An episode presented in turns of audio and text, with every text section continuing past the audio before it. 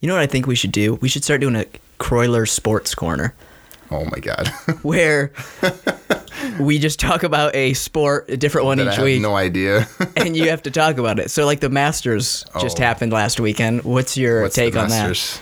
The Masters. What do you think the Masters is? I, I don't know. Guess legitimate what? question. Guess what sport? I was in Mexico. Like I don't even know what was happening here last week. Like I, don't, I have no idea. And you just became a citizen this year. I feel like this should have been one of the questions. Not that I'm a fan of the sport, but Well, if you're not a fan of it, that eliminates quite a few things. all right, just off the, d- d- just guess. Masters. If, um, if, you're not a fan, hold on. I'll give you. I'll do this. If I named one of the people and you definitely know the sport, would I know multiple people in the sport? possibly Arnold Palmer. Possibly. He's a golfer, right? There you go. Okay, all right. Okay. I, I Tiger Woods obviously would have been a Yeah. dead giveaway. You didn't catch the Masters. No, I didn't even know it was a thing. What about uh, March Madness? That was a little while ago. How was, was that's your? basketball, right? I didn't. I didn't. It was basketball. I didn't watch a single game. Do you know who won? No, I don't even know who played. I don't think. I don't think I'll give you five. I don't know teams. who won either. Yeah, I don't think I'll give you five teams. I bet you could do five teams. No, I don't think I could. I don't. Even, I don't know if they're professional or if they're college. I have no idea. Na- na- just try to name five teams. I, I don't know that I could. You know. Uh, I mean, if I go by, if I go, if I go with colleges, you know, there's Indiana. And if I can go with every state name. Okay, so you're just gonna. All right, yeah. well, there's there's Maryland and there's Indiana, right. uh, Michigan, Delaware. and Ohio. There you go. Those are okay. See, you know a little bit more than you let on. I I think that could be a segment each each week.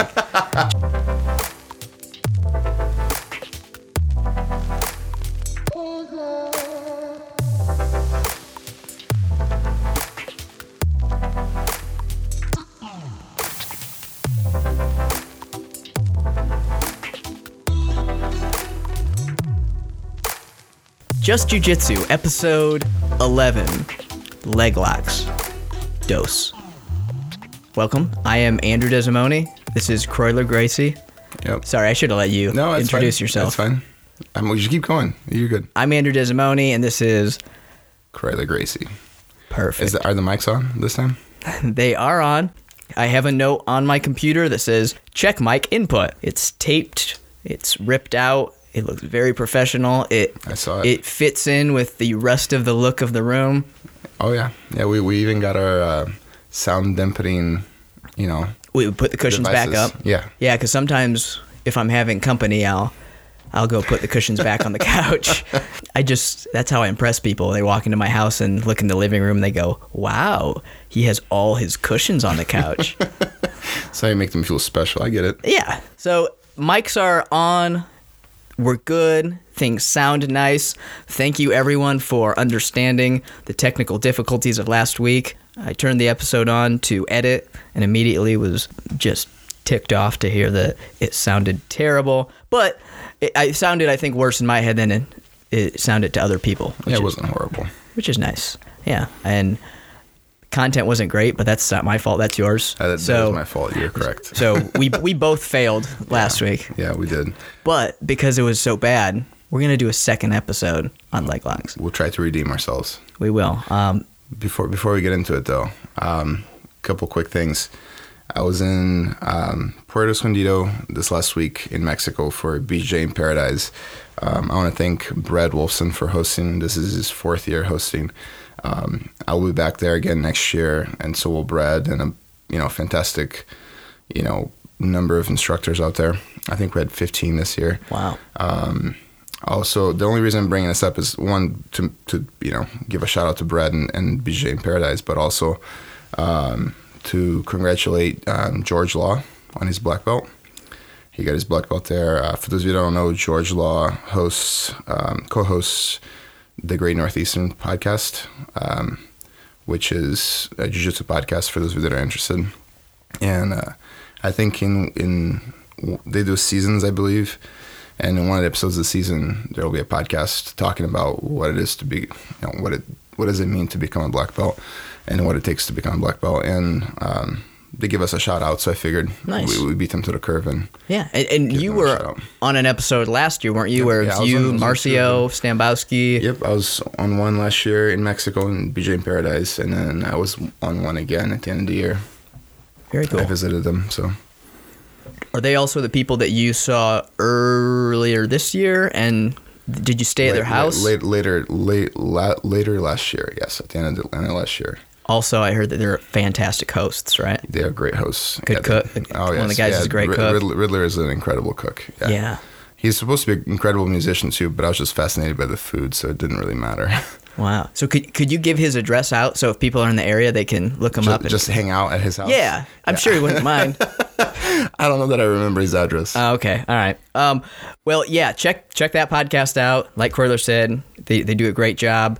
Um, and then the BJJ in Paradise, that's something I would recommend to everyone. I went two years ago, two or three years ago. Two years ago. Yeah, and I, I loved it. It was in a beautiful part of the country, and you have how many black belts that Yeah, usually show between up? between ten and twelve. This year we're at fifteen. So yeah, you have a ton of black belts. Everyone there is very friendly. The facilities are unlike any other place you'll train. You're training on a a hilltop that kind of overlooks the ocean Right. in an area that was used to be like for hanging gardens and was converted with mats. Go there if if you want a great time and to meet a lot of uh, awesome jujitsu people. While we're doing shout outs, it's been a while. Let's give a shout out to the grappling dads. Oh yeah, yeah. So I, I um, yeah, they, uh, yeah. Good job, guys. You guys are doing good. I thought you were leading up to a compliment, and then you just you just stopped. And I, I was trying to think of something, but then I just, I just didn't have it in me. You know. there's a lot that, that is inside that brain, but but positive words towards the grappling Just- dads, it was tough. those aren't in there. it was just tough. Well, you know what? I'll do it. The grappling dads, Kip and Paul, are two individuals. I can't do it either. That's Yeah. it. They're just two. They're two. Individuals, They are two humans, and they have a podcast, and that's that's all. I do like to answer one thing though. In their, in their last episode, they did mention that you know our podcast was cute. It was only like forty five minutes long. It wasn't like a real episode. Mm-hmm. I would like to mention that when I write their the, the pro tips to them, they're only supposed to be about forty five minutes, but their episodes are about an hour and twenty, and that's because they just you know don't have the focus or prof- professionalism to stay on topic. Yeah. Well, and they're kind of like the when you're at a family reunion, they're like that uncle that makes you uncomfortable and just you can't get out of the conversation with him. He just keeps talking and talking and, And talking. walks slowly with you as you shuffle out of the room. Yeah, and as you back out to try to get away, he steps closer. They don't know personal space. That's that's them. And we are the young, like just out of college cousin who to, like just came back from a trip from Europe, Right. And is telling you about all these fascinating things. That's just that's that's us. It's a different. It's just a difference. It's just it's just different tastes. Yeah, one's not better than the other. Yeah, so check out Grappling Dads. they it- it's a it's a good show. Check it out. Okay, that's one of our longest intros ever. Yeah. Uh, so today, leg locks. Last time we talked about the history of leg locks in jujitsu, Mm-hmm. also the history of leg locks in Greek mythology. Can't Right. forget about that. Right, right. You were an expert in that field. Yes, I have a PhD that I got from the University of Phoenix in Greek mythology. Perfect. So we talked about history, Brazilian jiu-jitsu, leg locks. We talked about the um, evolution, how they transformed through the years, the perception of them. Most of it was all contextual. We talked a little bit of. Eh, really, we really didn't do much about technique or anything. we'll touch base on that today. We will. So, to start this episode off, I always kind of, because I always think of things in like a story, I always want to go back to last time we went to leg locks in Brazilian history. You mentioned last episode, leg you kind of talked about leg locks in combat, martial arts. Where do you start when you start to think of origins of leg locks? Well, you know, um, it, it, like I said, it's it's it's always interesting to me. Like the, it's fascinating to me, especially in martial arts where there are several different styles or several different, uh, or, or, or let me rephrase that, where several different several different styles of fighting are all developing roughly the same techniques. kind of you know, parallel thinking going yeah, on. Yeah, but in, in completely different parts of the world um, that had no way of exchanging information at the time. You know, so you know if we talked about Brazil again, we went from roughly the 1910 to 1980s in Brazil. We we kind of finished in the 2000s coming to America and entering John Danaher and, and the Death Squad. Um, but before we go into the 2000s, we should visit like Russia, right? So um, in 19, I believe it was like 1920s, um, Sambo was being developed, and and essentially Sambo was developed by two two guys. I forget their names now, um, and, and if I remember it, I'll butcher their names anyways. But these guys were they didn't train together, but they both de- are accredited for developing sambo. One of them was very judo influenced. He actually trained in Japan for years under Jigoro Kano. Um, Oh, really? yeah, Man, Kano had his Kano had some- fingers and just kind of just about everywhere. Yeah, that's that's And interesting. Then, uh, Did he travel to Russia or was no, no, the guy went to to Japan to train to to live, Mm. colonize, whatever the case may have been. I'm, I'm not quite as as experienced with Russian history as I'm with Brazilian history, but um, he he lived there for years, and he actually, I believe, he got like second degree under Kano. Um, at the time, there's only five degrees in black belt, so pretty pretty pretty um, highly decorated. Uh, where the other the other guy in Russia um, focused more on like the wrestling aspect of you know fighting, and um, they eventually met at some point in the 30s. They cross trained as um, as a means to create self defense. In fact, in fact, Sambo is actually an acronym um, for several Russian words, and it basically translates to self defense. Like for people that don't know, Sambo translates to self defense. It was heavily influenced and financed and pushed by the Russian military as a means of combat. The idea was if our soldiers are out in, in great long battles and they get stranded, their weapons break, they dirty up, whatever the case may be, we need to have the most efficient form of combat possible. Kind of like the same mentality that the Japanese had. Um, so they came up with, with Sambo, where those two guys kind of traded techniques. one thing that I just thought of as you said that, and not to send us on a tangent, but did Brazil have that government support like No, no. Japan and Russia? That it really just formed like in the yeah. organically amongst yeah, the public. Yeah, basically in Brazil it was, um, you know, it was a cool thing to do, and um, we we can eventually do a, a podcast on how jiu-jitsu spread in Brazil. Yeah. we can do it later. But um, so anyway, so those two guys kind of cross-pollinated. They trained together. They came up with a system. Eventually, it was presented to the government, um, to the military uh, in Russia. They adopted it. They kind of formulated, and um, anyway, so one the guy that was actually in Japan, he was actually eventually killed. He was imprisoned and killed because they thought he turned coat and became a Japanese spy when he came back. But that's a different story. But anyways, so the the the Russian military then focused very heavily on um, what was their perfect form of self-defense, sambo, and for them, the most the, the perfect form of self-defense would be one that involved the most effective form of striking with um, the fastest form of submissions right? They they didn't think they didn't take the approach that my grandfather did where because my grandfather was smaller and weaker he he looked for the weakness in the fight and took advantage of that.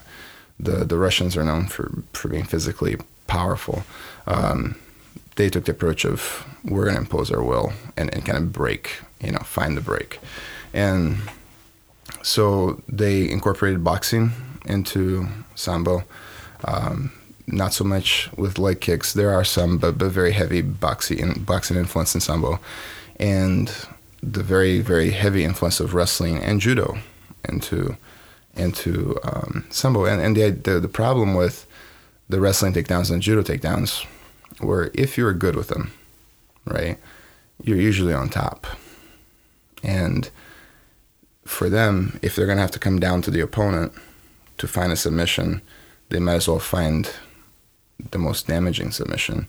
And to them, that was leg locks. It was crippling, right? You break somebody's arm, they can survive, they can escape, they can come back later. Uh, not not so much with with leg locks. You break somebody's leg in battle, they're they're not leaving the battle. What are a lot of their entries to the leg locks? so they they actually um, you know we talk about in our school like four different kinds of leg entanglements. Right? We talk about ashigarami, outside ashigarami. We talk about the honey hole or, or saddle or 411. That's all the same thing. And we talk about like 50 50. Um, but there's a couple of the more obscure ones like what, what I call like a Russian leg lace, where they feed the legs to the outside. And it's something that um, I can show you in class at some point. Um, but, anyways, so the, a lot of their takedowns, as soon as a person falls, it's to a quick armbar or to a quick leg lock.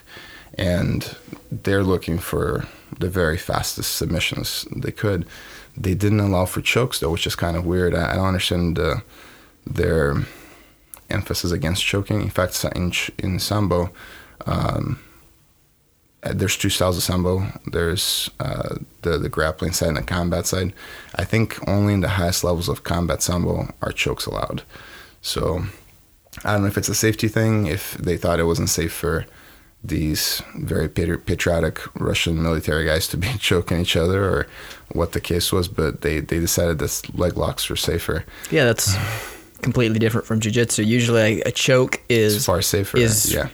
Looked as, as kind of the safest when you're Right. rolling with someone Right. to be submitted. Okay. So you know the the Russians developed it developed that love for leg locks and love for for um, arm bars as the fastest means to submitting somebody after they've taken them down. For them, if I took somebody down, you control them on the ground for five minutes. In battle, you don't have that luxury, right? Um, you saw it in Pancrase.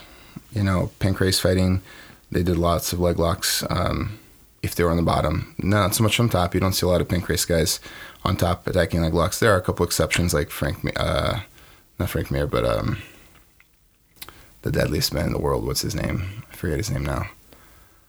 Shamrock. Shamrock. Frank Yep. Shamrock. Yeah. You know, he is a Pancrase fighter, you know, leg locks from top, but it's pretty unorthodox, generally speaking. Pancrase fighters attack legs from the bottom. Pancrase, explain what that is exactly for, for listeners. You know, I, I will admit I'm not an expert in pancrase. Um, 'Cause I've al- and I know enough, but the to to my understanding, pancrase is uh, striking on your feet, punching, kicking. Um, it's bare knuckles usually, but they do wear boots on their feet, which is kind of odd. Um, protect their toes, but not their hands. Um, and once it grapples, once grappling starts, there's no sub- no striking. So Okay. it's on your feet, you strike. On the ground, you grapple. What about Vale Tudo? What is Valetudo actually literally translates to um, everything is allowed. yeah? So Valetudo Valetudo matches literally meant everything. Eye gouging, headbutting. I mean, you, you name it, they you, you, it could be done. Okay. Yeah, And is that a it's a Brazilian, Brazilian thing. Yeah, thing? Did that come out after? that came out around the Jiu-jitsu 80s. was becoming Yeah, popular? Yeah, it was around the 80s um, because of the the wrestlers and the the catch a catch can, which is the next martial next style that I was going to talk about. Um, so Pancrase guys did leg locks. They were not very very developed, but they did some. The Russians were by far the most developed leg locks, especially at the time. Um, then you had catch as catch can, or catch wrestling, which I- I'm not a particularly huge fan of. Not no nothing against catch as catch can. Um, some very tough guys in, in that style, but um, they take the approach of if something isn't working, you're just not cranking hard enough. you know, so there's a lot of like head twisting and face cranking and you know we're just gonna pull it until it bends and breaks and you know it doesn't have to be pretty it just has to work It makes sense because the few guys I know that are from the catch world are all just big burly guys. Yeah, and, and there are some guys that are smaller. Um, uh, I think uh, Riley Bodycomb. I think he's catch as catch can.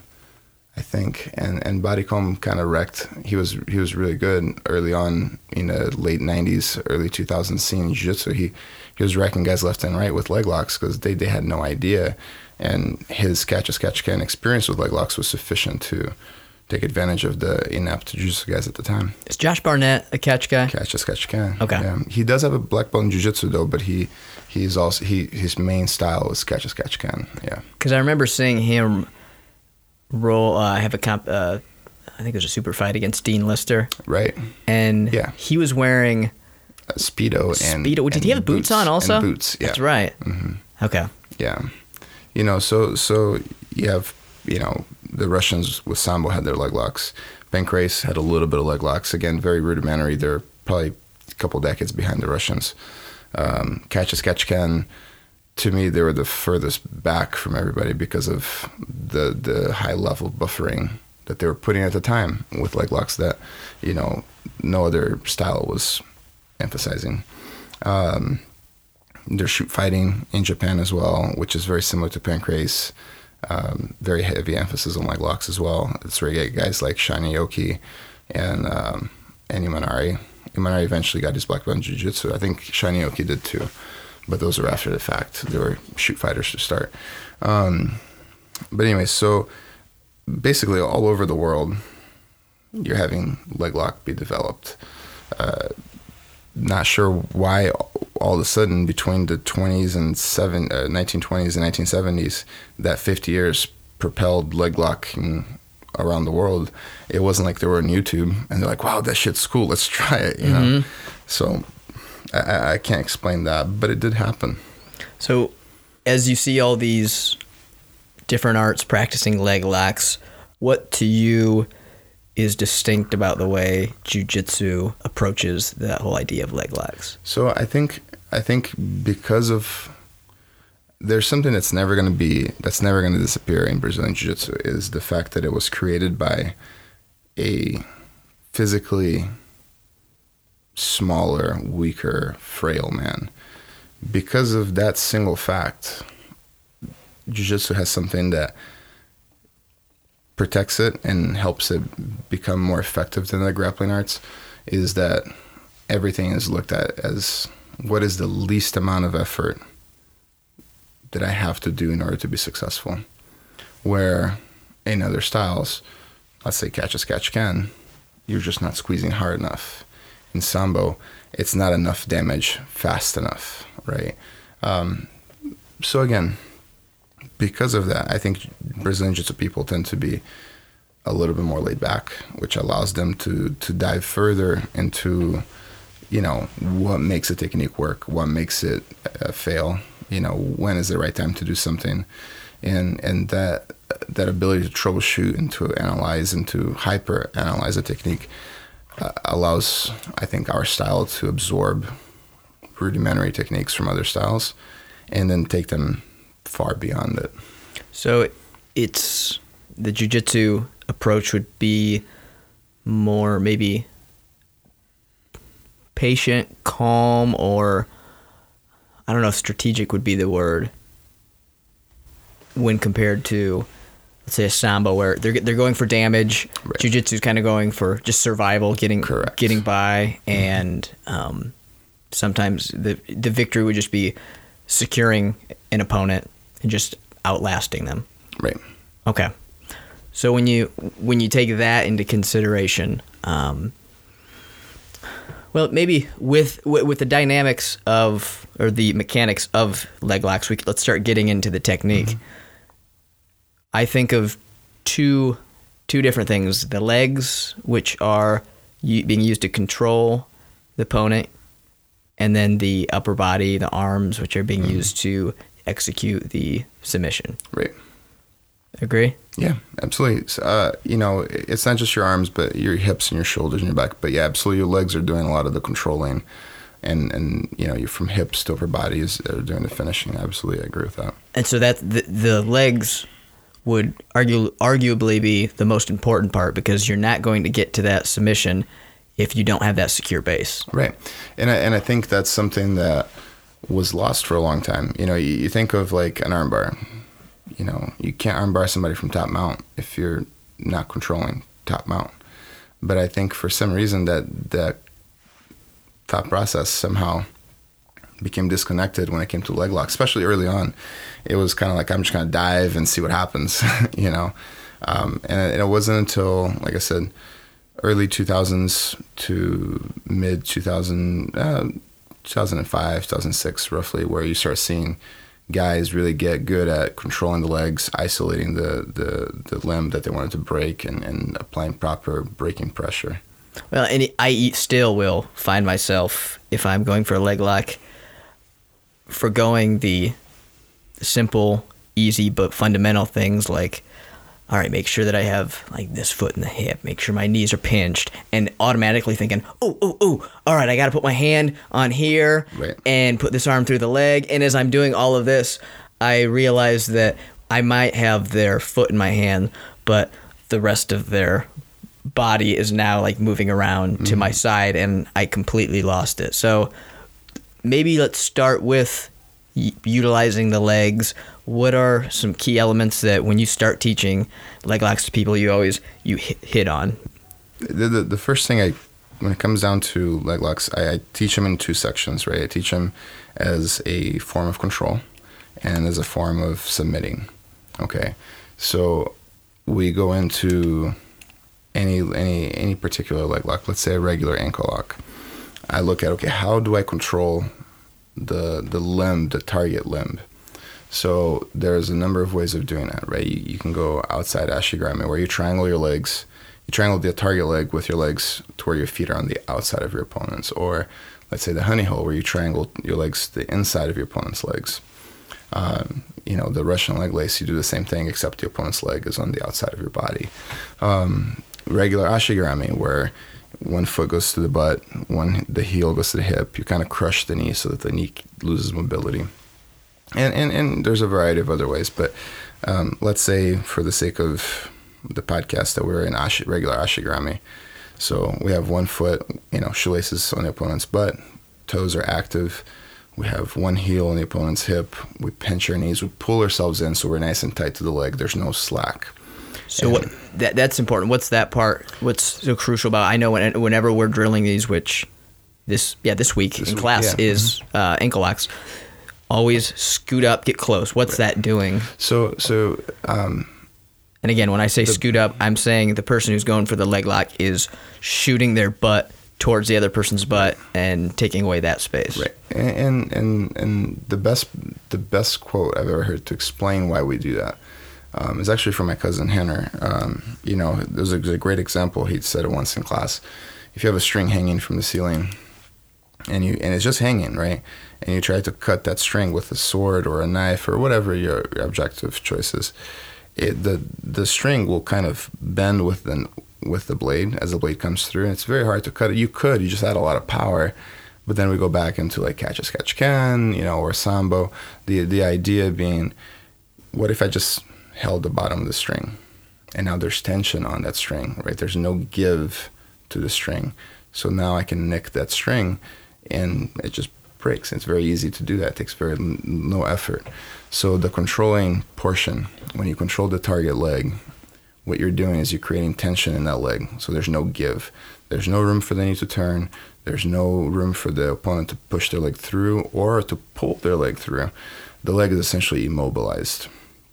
What we're doing is, to me, the same thing as when you armbar somebody and you have one leg over their head, one leg under their armpit, and you pull your knees together, pinch your knees together, pull your heels in tight, and you lay down, right? And the arm is fully extended. And then we go into the braking mechanic of in the armbar, you would hip in and, and pull the arm down and so on. That's what we've done with Ashigarami. So now we've isolated that limb and it's completely immobile. It's very vulnerable. The question is, how do we break it now? And then we go into the evolution of breaking mechanics, right? Ah, so if we're sticking to um, Ashigarami and let's just say a standard ankle lock, we've walked through securing, controlling the person, and now let's ex- I guess explain the submission, and then we can talk about what it was and how what it's evolved to Okay. today. So today, um, I think techniques are far more uh, advanced, far more studied than they've ever been. So today, the way you would do an ankle lock, you would wrap the ankle, right? The leg is immobile, so you'd wrap it with your outside arm, the arm that's on the same side as the leg. You want to get as close to the Achilles, but not past the Achilles. And that's just simple mechanics. If you're closer to the end of the lever, the more damage you can deliver, right? And the damage here is being done to. to the ankle. Okay. Right. So we wrap the we wrap the foot um, with our forearm bicep roughly around the, the Achilles. We then need to start creating a rotation. And to do that, we pull our elbow behind our back. So as far back as we can so that our chest is almost facing the ground. When what we're doing there is we're bending the foot and bending the ankle sideways. And um, what what that does is it targets the ligament on the ankle.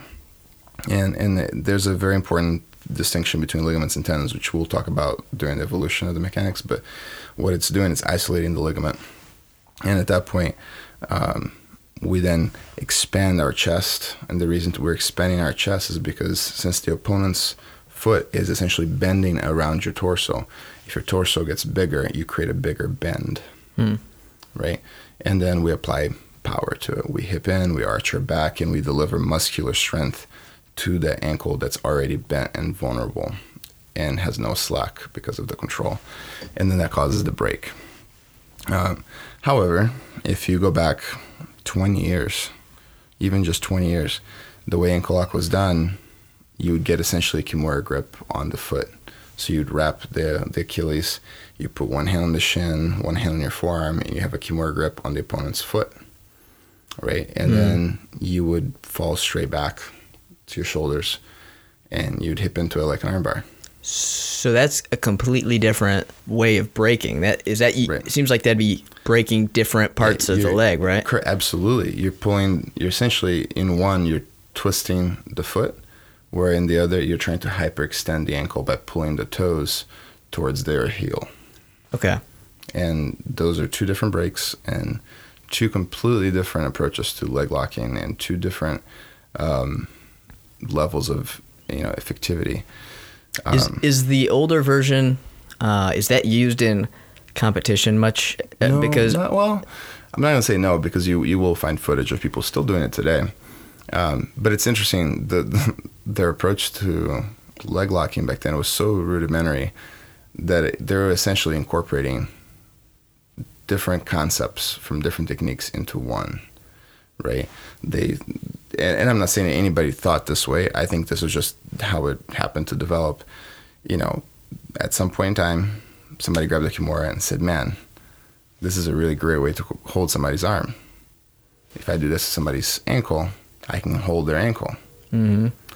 And if I hip into a joint in the opposite direction that a joint breaks, like an armbar, if I do that to the ankle that I'm holding really tight because of the kimura grip, maybe it'll break too. Right. And it's true, it, it, it'll break. I mean, there's plenty of footage of ankles being broken that way, but it's you know it's not the most effective were they using the same type of um, control with the legs? No, no. The well, the the legs were mostly the legs at that time were mostly used to keep the opponent away. So at the time, old old school Brazilian Jiu Jitsu, right? You would have some sort of uh, your inner leg instead of cupping the butt would be pushing the opponent's legs away, and the, the, their free leg away, and your foot that's in the hip would still be in the hip, but with the intent of keeping them down, Keeping the hips away. yeah, keeping them away from you and down and, and, and, and apart. What the idea was if I can hold the guy at bay long enough and I have this amazing control from the Kimura grip and I hip into it like an armbar, maybe it'll break. Hmm. And it does. It breaks just fine. That is that's that's interesting. That's so much different it, than what we have now. It might look, it looks very similar um, from a sh- if you're just walking by and like Yeah, as if far you as the no foot idea, placement. if you had no idea, it may it may look close enough. But yeah, one is only worried about the motion of the opponent in one direction.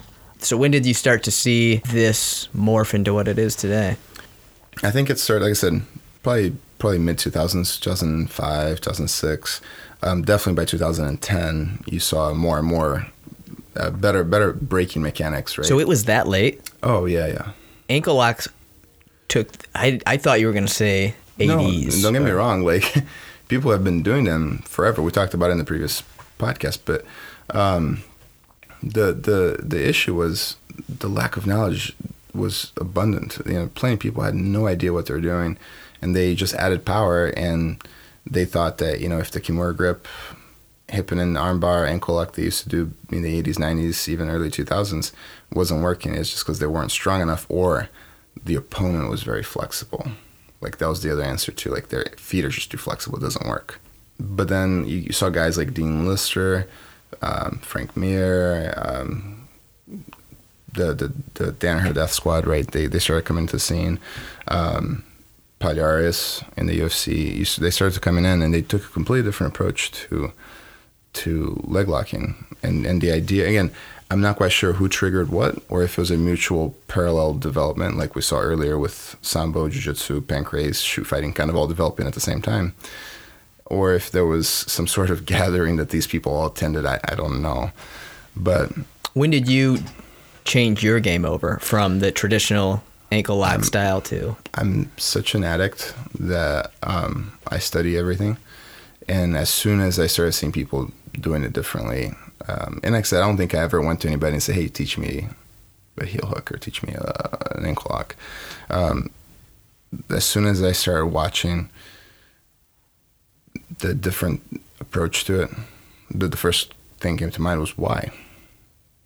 Right, you know, and, and and it turns out that the people that I was asking that I would ask myself that question as I was watching those people that, that I saw, they were the people that were pulling them off successfully more often than others and more consistently than others. So, um, so maybe I thought there was something to it. You know, what are they actually doing? And then and then I spent you know I spent you know long time breaking them down and kind of spending time with them and and really understanding what was happening and how they they modified the approach and and and you know that that led me to kind of modify my leg locks too. So, what makes the evolution of the ankle lock with the arm uh, area? What makes the new version so much better than the old? I see with the feet a huge difference because now you trap, you keep the person stationary. What's so much better about that rotation? When we when we did the episode on on, on locks, right? I think it was called the joint locks or whatever the the title was. We talked about there's different styles of breaking, right? Um, the two most common ones are hyperextension or compression, and the other is rotational. So if you think like an armbar as a hyperextension, and you look at uh, Kimura as a rotational. Um, when we get to the ankles, the ankles have such a huge range of, of motion um, that it's very tough to hyperextend them. You know, remember you- you're going flat, right? And, and most people's foot will point perfectly straight, so you have to push past that to break. Um, and, and it's not super successful that way. However, rotationally, your ankles are not very good. Um, you see it all the time in basketball. Uh, players will is it dribbling or whatever, whenever they switch back and forth, whatever that's called, they they will roll their ankles and, and snap their own ankles like for, for seemingly nothing. And people are like, oh, they have weak ankles. No, these are major athletes that have the best form of conditioning in the world. They're still breaking ankles because, anatomically speaking, the rotation is weak in everybody's ankles, and that's partially due to the difference between tendons and ligaments. The ligament um, is connecting bone to bone. There's less give than a tendon that connects, you know, muscle to bone.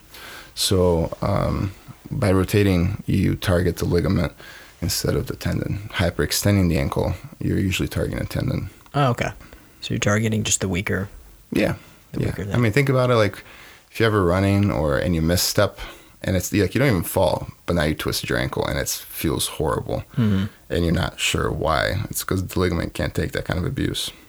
When you teach leg locks at your school, it always everyone first one they learn is shigarami Mm-hmm. ankle lock. What what's the reason for starting there? What do you like so much about that? So I think a regular ashigarami is a great platform to become good at because it's easier to learn. There's less moving parts, um, and that allows an ashigarami is a very good platform to to transition from there to more aggressive uh, controlling positions like the honey hole or outside ashigarami. So if I came in in a beginner's class and a white belt class and I taught the honey hole, right, and, and um, students would struggle to understand how we got there. It doesn't really make sense, especially a white belt. It doesn't make sense, and and they wouldn't understand why that position is more favorable than let's say an easier entry like ashigarami. Um, it- you know, it and, and like I said, you got to start somewhere. You got to start at the fundamentals. I think ashigarami is the most fundamental controlling form form of control um, as far as like looks go, and then ankle lock is the most fundamental submission um, as far as leg locks are concerned. You know, you can move into things like, you know, toe holds, knee bars, heel hooks, uh, you know, estima locks, hip locks, you know, all sorts of different things. But but they're far more advanced. It would be like teaching a you know beginner's class like an omoplata versus a kimura. Mm-hmm. Was ashigarami the um, was that really all that was used early days of jiu-jitsu? No, I mean even even the like I said, if you go back 20 years ago and you look at how people leg locked back then, their ashigarami was nothing like it is today. Like they were keeping people apart, right? This this too came from an evolution roughly at the same time. Were they doing anything like honey hole or Oh, any no. no, Nothing- no nothing other? that. And nothing like that. And if they did, it was by accident. They kind of just they just ended up with their legs tangled Yeah. and improvised. right, and they're kind of not sure what happens here. Yeah, Okay. So 2005, 2006, the leg locks start to really develop, blow Mm-hmm. up. We talked a little bit last time about big reason for that that is Danaher, the Death Squad. right. What did they bring to the table right away that you saw that distinguished them apart from everyone else? Was it just simply they were so good at it? Was it No, I mean the breaking mechanics. Other people had the breaking mechanics that they had, right? So it wasn't so much the breaking mechanics as as much as it was the control and the chaining of attacks, right? So um, all those guys, Eddie Cummings, Tonon, Nicky Ryan, um, Gordon Ryan, you know, I mean, pick, pick any of them, right? Um, particularly Eddie Cummings as as being, you know, one of the the best leg lockers in the world. They um, they could usually put people in ashigarami or outside ashigarami, any sort of control of the legs, and they could control it so well that people could not get out. Right? If breaking mechanics are equal in both parties, the person that controls best wins. Right? So their control is incredible, and, people struggled to get out of it to the point where they were so afraid of staying there for too long and being caught that they would try to move preemptively out of the position in a completely stupid way that never made any sense. And and that's why you see lots of breaks in leg lock, especially early on in Eddie Cummings' career or even in Tonon's career, is that they would put these guys in, in very they would control these guys very well with their legs. They couldn't find a way out. So they they would think to themselves, it's only a matter of time before they break my ankle. And then they would try to escape with a leg lock locked into place and their leg locked into place and you'd see lots of breaks. In fact, most of this is how much of a, an addict I am. Uh, I've I've studied um, a lot of uh, Eddie Cummings' matches, especially his early ones. Um, I think I think at one point I kept a ta- I kept a tally of it. I think it's something ridiculous, like eighty three percent or eighty four percent of his matches. I remember he wrote a song about him for a little while. No, I didn't write It was an acoustic uh, song. No, he, he pulled I- out a guitar. No, I'm sorry, it wasn't acoustic. It was. Uh, uh, uh, Or play the guitar. I'm not that talented. I'll find the footage. Anyways, it was something like 83, 84% of the times that he broke people's legs, um, it was actually the person breaking it themselves. They would try to roll out of it or power out of a, a heel hook the wrong way, and their ankles would break and their knees would break. Mo- moving past that, so if they couldn't control somebody in a situation that they found somebody who was adept at leg locks or just good, you know, good good good grappler, they were they were the first people to truly have a consistent, systemized form of uh, a sequence of attacks. If this failed, we're going to do this. If this fails, we're going to go back to this or transition into something else. And they could chain the leg lock games to their to their success, and people couldn't get out. They couldn't find a way out. Um, Could of- you, if you were watching them closely at that time, Um, did it become pretty formulaic where you could see, you Oh, could yeah. kind of figure out Yeah, exactly what their transitions would be? Yeah, absolutely. Okay. Yeah, yeah. They they all transition the same way, and it makes sense. They all come from the same school. Well, and at the time, since no one else knew that, you can just do, go back to what works over and over and over. Right. And what what kind of stuff were they transitioning? What were those early things that they were was like their bread their bread and butter that they didn't So- really have to change until people started to catch up? so um, the the the one two combo that they had for a long time was ashigarami to outside ashigarami, and then as people got a little better, or and as they became more comfortable, because they developed a confidence in their own ability, right? After competing so much, they started getting into. Uh, they would bypass ashigarami and outside ashigarami and just go straight into honey hole. They would do like butterfly leg lifts and start attacking, you know, the outside of the leg and go, you know, honey hole. And if people try getting out of it, they would just go right back into ashigarami, and the cycle would repeat itself. And, and basically, they, they would corner people into this very this facet of the game that they were just not used to. Was the first time you saw Honey Hole watching those guys? The first time I saw people purposefully going for it, yes. Okay. Don't I, I you know that honey hole is not new. It's happened before, um, but it's a, it was the first time people were willingly going in there. You know, 50-50 was around. You know, was was booming roughly around the same time leg locks were being developed by a completely different group of people. You know, and um, they were doing honey hole as well. They were doing ashigarami. They were doing all these other things but never with the intent of submission. It was usually with the intent of sweeping or back taking or you know doing other things like that, where you know the the Danaher Danaher's approach was to control and submit. So with stuff like that, would young Croyler would he get excited when he'd see the butterfly sweep to honey hole Oh, and start to think of honey hole as this whole new way of just Yeah. because honey is that honey hole would you say that's one of the most absolute controls of Yeah, oh, the leg lock as game? far as leg locks, I mean, eh, you could argue you could argue for it being you know one of the better, if not the best, position for leg locking. It allows for a multitude of options of attacking options, keeps you pretty consistently safe. Um, it's hard to to defeat. It's hard to like defend against. It's hard to escape. Um, it's a very good, solid position. so it gets the award for one of the best solid positions and also one of the weirdest names Well, and see, that's the thing, like naming schemes, right? And this is like an this is an American thing because Brazilians don't name shit. Okay, like if you if you think of hundred years of Brazilian jiu-jitsu in Brazil, there's only a few techniques that are named, right? You know, like crucifix, rear naked, triangle, omoplata, kimura. That's it, right? Well, then Brazilians come here to America and show all of us these things, and we're like, "What's that called?" I don't know.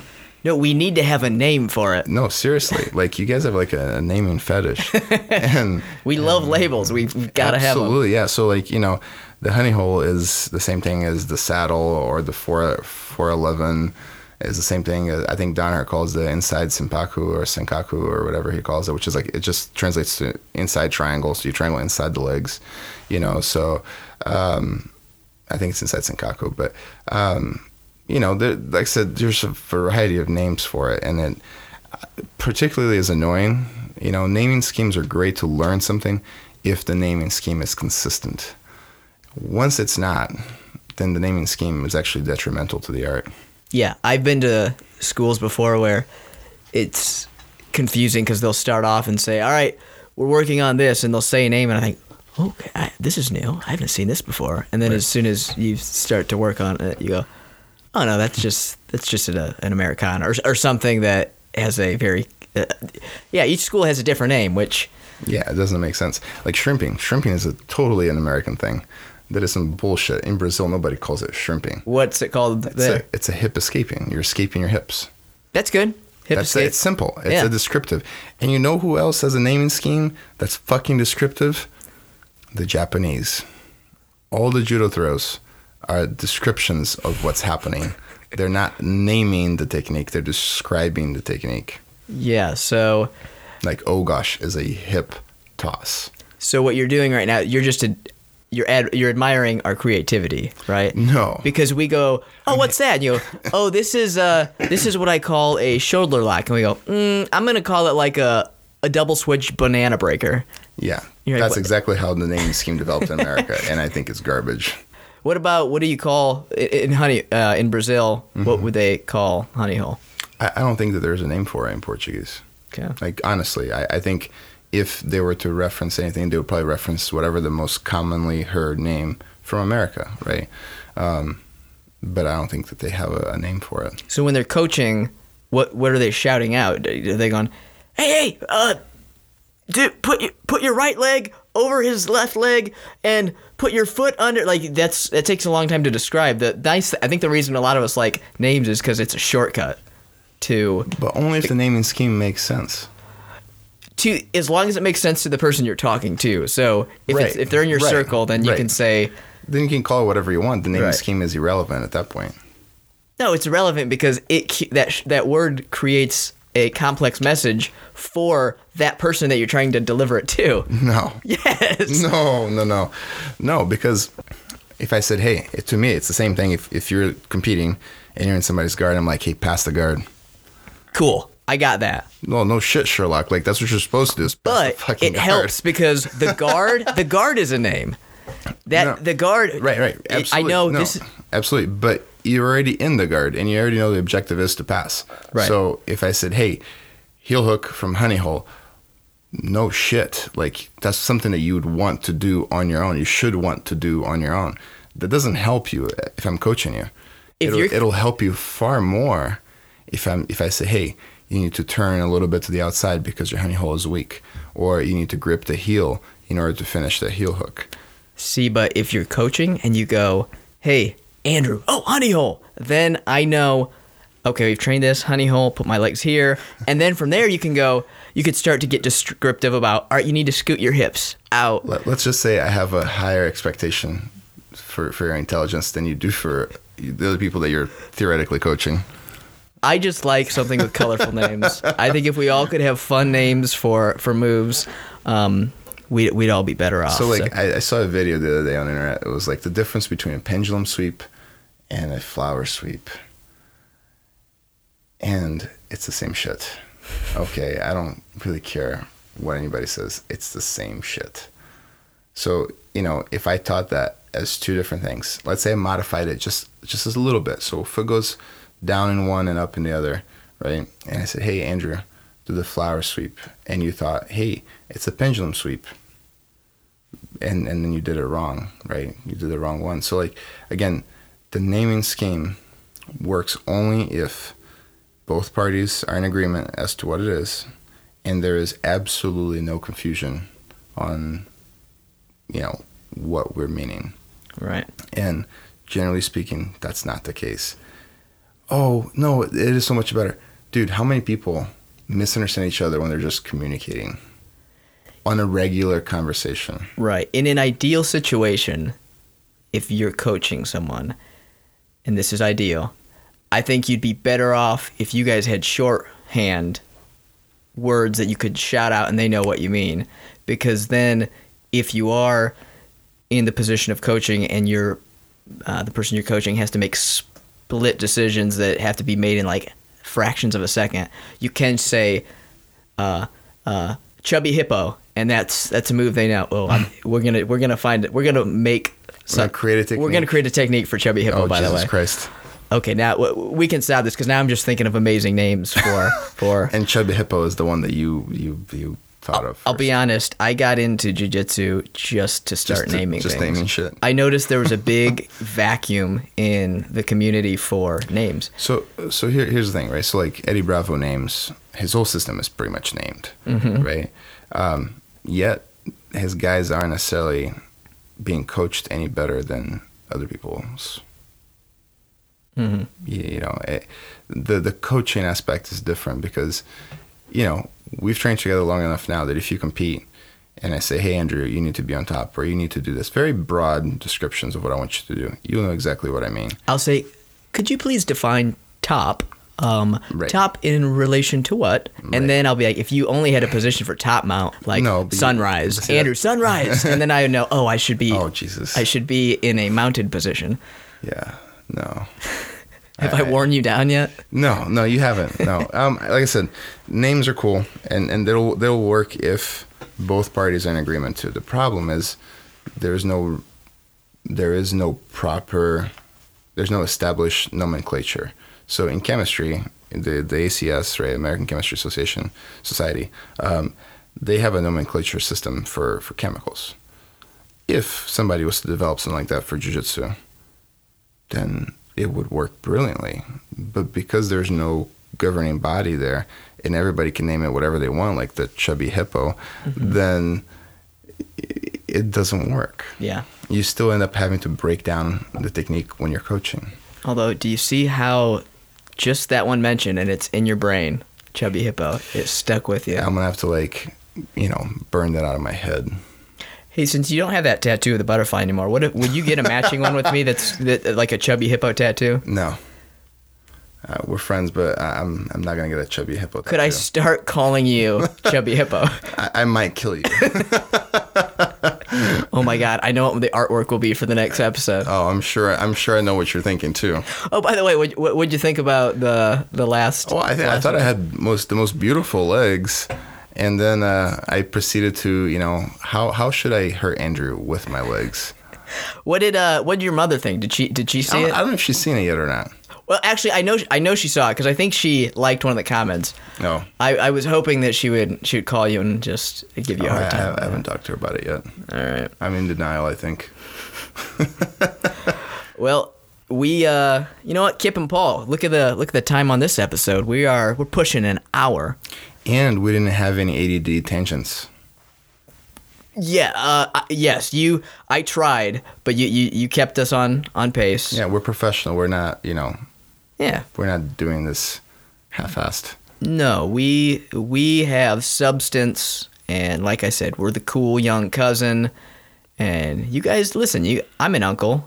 Yeah, Kip and Paul, you guys are the older creepy uncles. It does but that doesn't mean you can't be a cool uncle like I am. It, it just, just work on it, guys. Work on it. Yeah. All right, everyone. Well, that wraps up Leg Locks Part 2. We will see you next week.